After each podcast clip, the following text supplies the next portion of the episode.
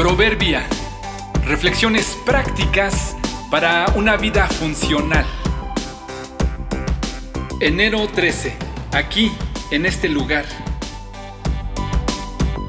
No hay forma de cambiar el pasado, pero sí las hay para influir en el presente y el futuro.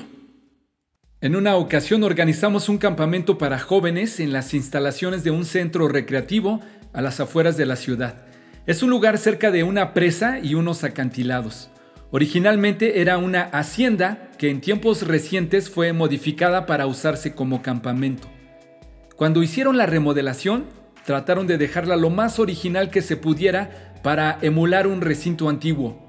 Solo si te acercas y observas con cuidado, distinguirás cuáles son los sitios antiguos remodelados y cuáles los de nueva construcción.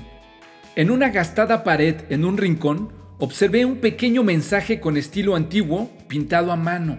De lejos podías ver la lámina colgada en esa pared y podías leer.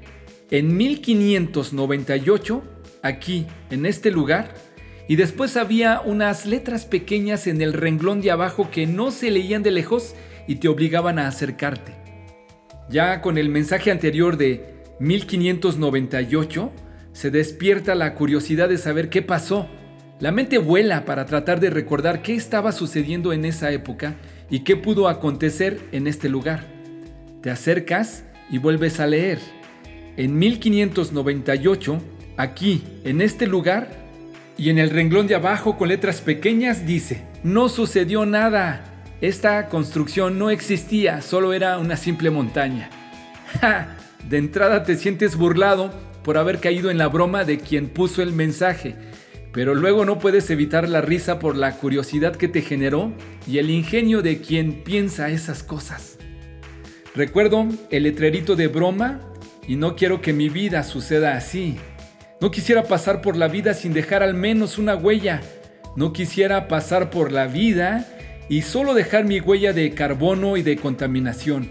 No quisiera ser como ese letrero con mi nombre en letras grandes que llamen la atención y debajo con letras pequeñas al acercarse diga, no hizo nada, solo se le recuerda por pasar por la vida sin oficio ni beneficio. Vaya este audio como una especie de letrero en letras grandes. En el año 2022, aquí, en esta generación, incluye tu nombre, Juan, Lupe, Cristi, Toño, cualquiera que sea tu nombre.